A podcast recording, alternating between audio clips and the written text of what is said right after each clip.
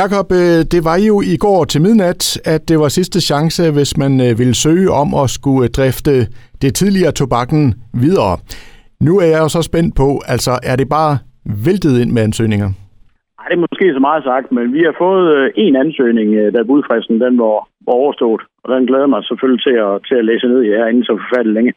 Men en ansøgning, kan man sige, det er jo ikke sådan, det er jo ikke vanvittigt meget. Altså, kommer det lidt bag på dig, at der ikke har været større søgning? Altså, ja, det er da ikke nogen hemmelighed. Jeg selvfølgelig har håbet på at få lidt flere, men modsat, øh, så er der heller ikke nogen af os, som der sidder med den her sag her, som der tidligere har prøvet at udbyde øh, et rytmisk spillested. Så øh, hvad man helt præcis kunne vente i sådan en situation her, synes jeg måske også var lidt, øh, lidt svært at, at skyde på på forhånd.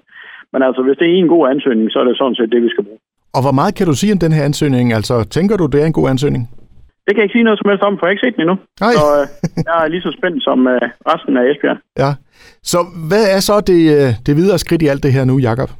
Jamen det, der kommer til at ske nu, det er, at øh, nu øh, giver forvaltningen sig til at læse ansøgningen igennem, og de har givetvis nogle øh, spørgsmål og nogle ønsker til uddybning. Og så bliver, bliver byderen øh, bedt om at, øh, at øh, dukke op på rådhuset, og så tager man god snak om, hvis der nu var nogle afklarende spørgsmål. Det kan også være, der er nogle spørgsmål den anden vej rundt.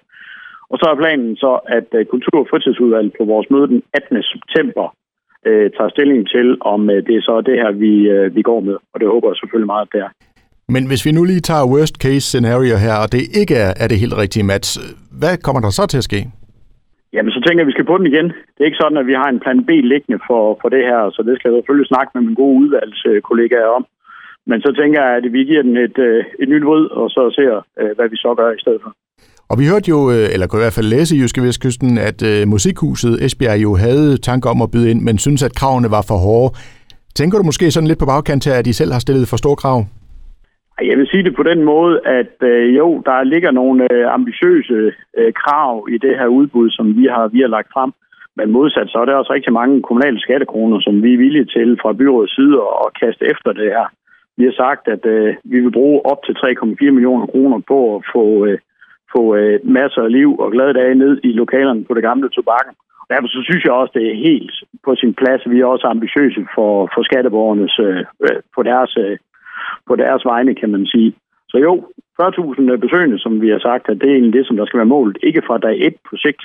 Det er ambitiøst, men det er modsat heller ikke fuldstændig urealistisk, hvis man kigger på, hvordan og hvorledes at øh, spillesteder ellers besøges rundt omkring i Danmark.